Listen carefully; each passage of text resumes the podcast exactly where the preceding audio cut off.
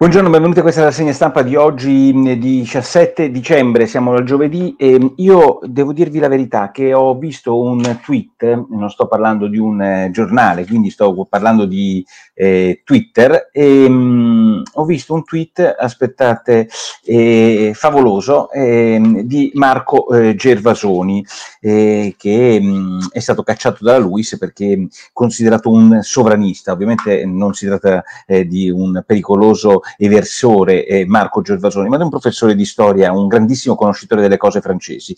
Beh, oggi lui eh, fa un tweet, secondo me, che sintetizza esattamente quello che io penso riguardo all'opposizione. Eh? Voi direte, ma che cosa ce l'hai con l'opposizione quando il problema è il governo? No, ma l'idea che l'opposizione chieda più regime, perché oggi mi sembra di capire che i governatori della Lega e del centrodestra, ma non parliamo poi addirittura di quelli del Piemonte, eh, vogliono addirittura più chiusure, più lockdown e chiedono di più e che oggi l'unico che non voglia il lockdown come lo vogliono Speranza, Franceschini, e il grandissimo, eh, straordinario Boccia, ecco, l'unico che si oppone a questo genere di lockdown è il Premier Conte. C'ha tutti contro. In questo caso mi viene da dire io sono con Conte. Avete capito? Io sono con Conte, perché siamo completamente nella follia più totale. Cioè il sovrano, il sovrano, cioè il governo che ci eh, conduce eh, in questo momento, ha deciso non che ci saranno, ehm, che queste feste natalizie saremo agli arresti domiciliari. Agli arresti domiciliari staremo a casa,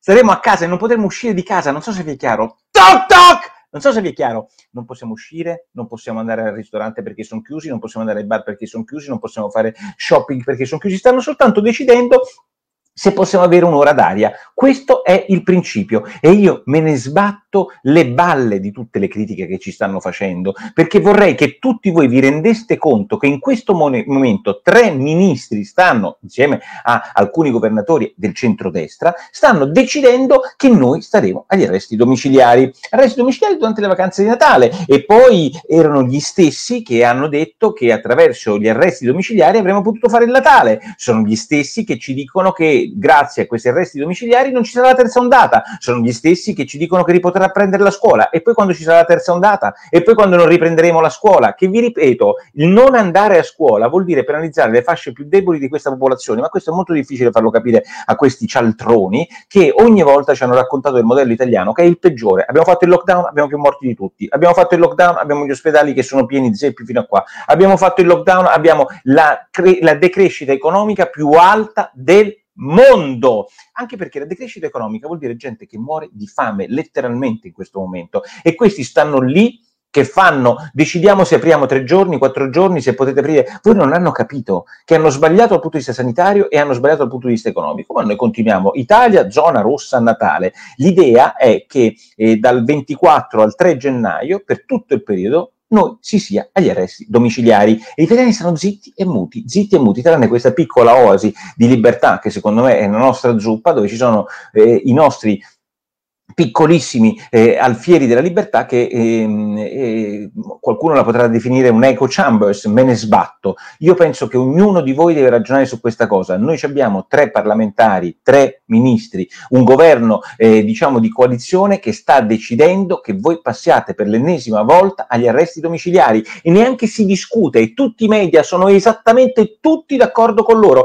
con una diversa gradualità. Eh, la stampa che è diventato il giornale per cui come come la professoressa dei miei figli dice se, se ti prendi il covid eh, ti cade il polmone. E quando mio figlio ha detto io me lo sono preso il polmone ce l'ho ancora viene, stato, viene buttato fuori dalla classe. Insomma il concetto il concetto sto esagerando, è che c'è una specie di pensiero unico, unanime, non c'è il, il, gender come in Inghilterra, ma c'è la questione che siccome l'unica soluzione è il lockdown e quindi se tu non sei d'accordo col lockdown, tu sei un negazionista. E questa è una storia pazzesca, incredibile. Quando io ho avuto Ruggeri l'altro giorno, il cantante in trasmissione, per la prima volta ho pensato non, di non essere solo, che c'è qualcuno che pensa, che continua a ragionare, che non titola Ito- Italia zona rossa a Natale o Italia in rosso, come fanno Repubblica e Quelle della Sera, senza un commento, uno che dica ragazzi ma siete matti, ma siete matti? C'è qualcuno che pensa che sia una follia questa cosa? So che molti di voi non la pensano così, anzi molti di quelli che stanno fuori, molti di voi la pensano come me,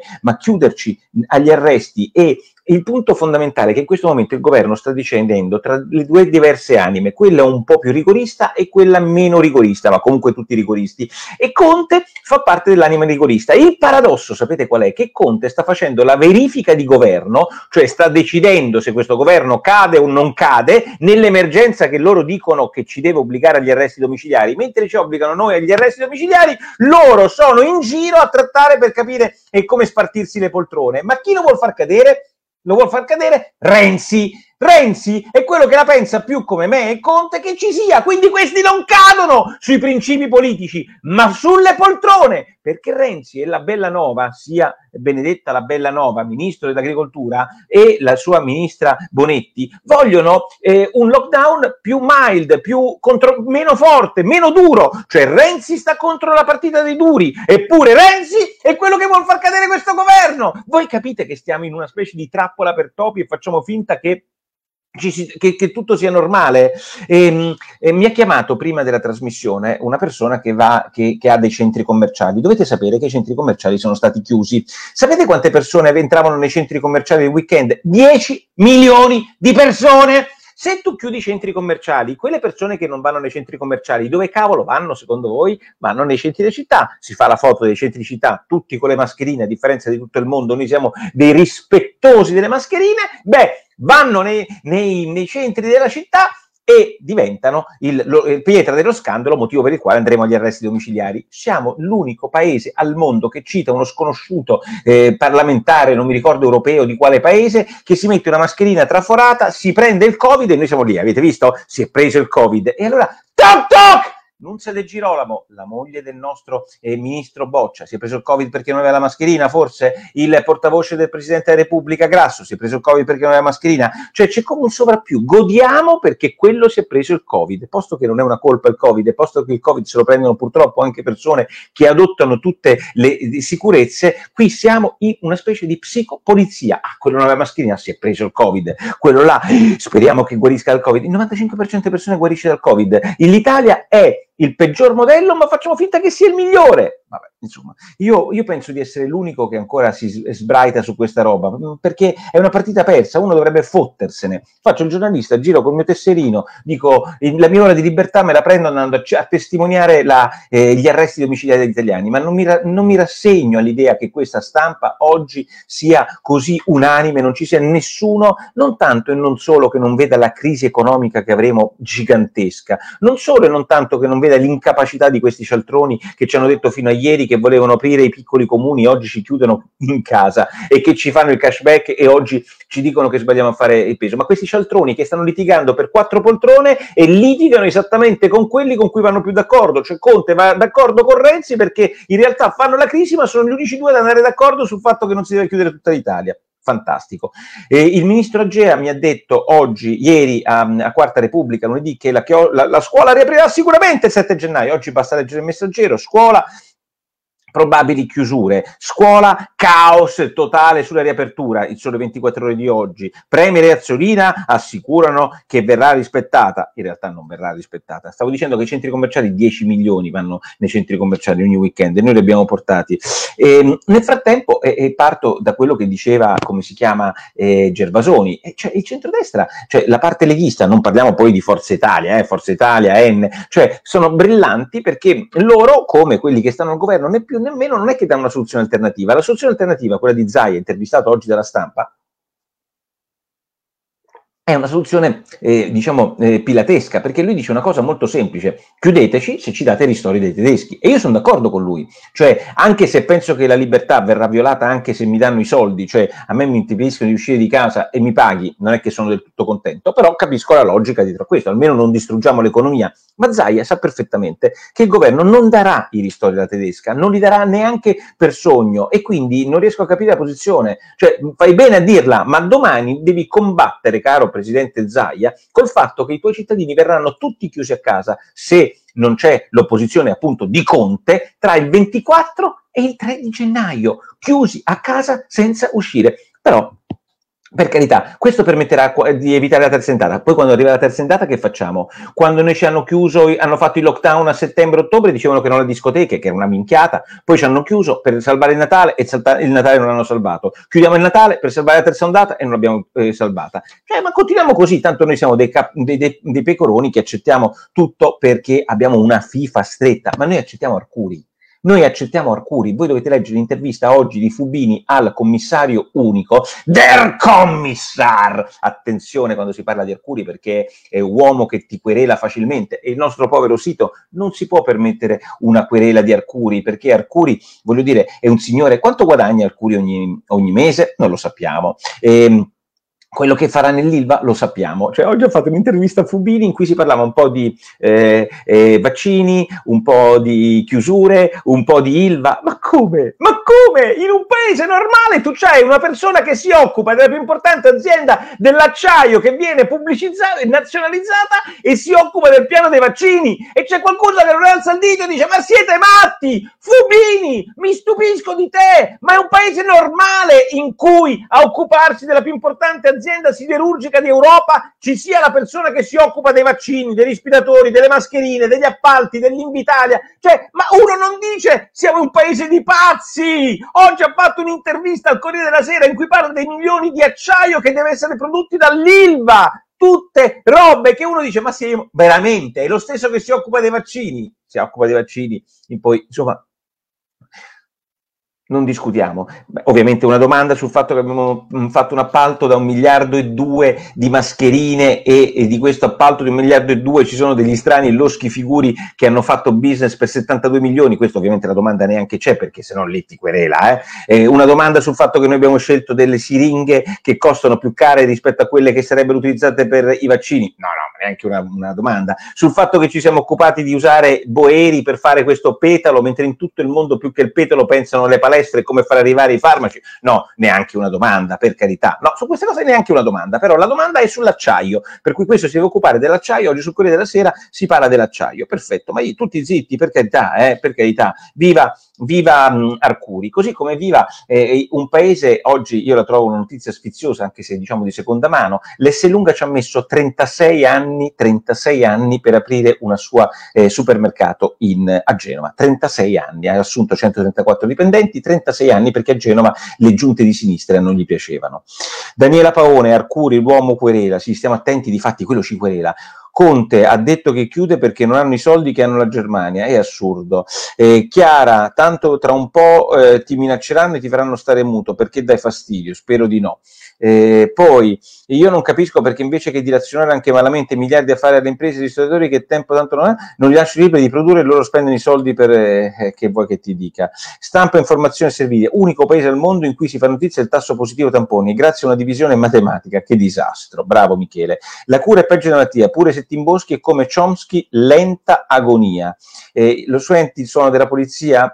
Vabbè, che la resistenza continui, dice Fabio, ovviamente di Chomsky eh, parla della rana bollita, io prenderei un Kalashnikov e li farei saltare tutti quanti, ecco Anna, lasciamo perdere, questa mi sembra una stronzata, Kalashnikov tienteli in casa e non pensiamo a dire cose che non hanno senso. Andiamo a prenderci Roma, Marco, ma che ci prendiamo Roma? Qua l'unico modo per fare è votare. Siamo governati da quattro scappati di casa, Daniela, beh qualcuno, insomma siete tutti arrabbiati, il vicino una copertura del 95%, der commissar, ne ha prenotato il 5% rimanente, Roberto sei un genio.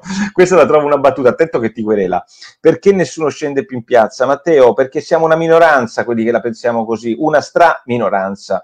Eh, ehm, primavera tutti in default, questo è il vero tema Gianni, e i debiti li fanno i nostri figli, qualcuno ci lascia le penne di sicuro, boh, non lo so, eh, dopo dieci mesi non è stato fatto nulla, solo apri e chiudi per non risolvere niente, visto che siamo peggio che a febbraio. Cinzia, questo è il punto fondamentale, invece di migliorare gli ospedali, migliorare i trasporti, cercare che la scuola riparte, eccetera, quelli ci chiudono a casa a noi, tanto insomma il problema si risolve così. Ehm, ehm, Mm, eh, eh, nel frattempo eh, ultime due questioni, beh no, sono importanti sulla finanziaria perché nel frattempo c'è la finanziaria, la legge di bilancio. E, e lì c'è Capezzone che ha fatto il presidente della commissione bilancio che le cose le conosce bene, queste questioni vi, mh, economiche, e dice eh, che sono nel caos più totale. E i grillini si stanno inalberando per questa norma sul 110% delle ristrutturazioni edilizie, cosa buona e giusta, ma come sempre fanno poi non fanno i conti con l'oste, vale 9 miliardi di euro. E quindi il governo non glieli vuole dare 9 miliardi perché in questa fase purtroppo stanno spendendo soldi per tutto, quello è anche secondo me una, bu- una cosa buona e giusta, le ristrutturazioni edilizie, ma non abbiamo soldi più per niente, cioè avremo soltanto piccoli spiccioli per tutto, a partire dal cashback che non è stato rifinanziato. 420 milioni per le rottamazioni dell'auto e voi pensate che noi abbiamo messo soltanto 420 milioni. L'auto, tra l'altro, quando la compri, paghi l'IVA, si ripagano queste rottamazioni, come hanno detto tutti quanti. Insomma, la finanziaria poi, tra l'altro, apro parentesi, chiusi parentesi, verrà presentata al governo, verrà approvata alla Camera e non potrà essere cambiata se non andiamo in esercizio provvisorio, perché siamo al 14 dicembre e ancora non c'è la finanziaria. Questo è il paese per cui noi eh, combattiamo. Con DPCM è una finanziaria su cui nessuno discuterà.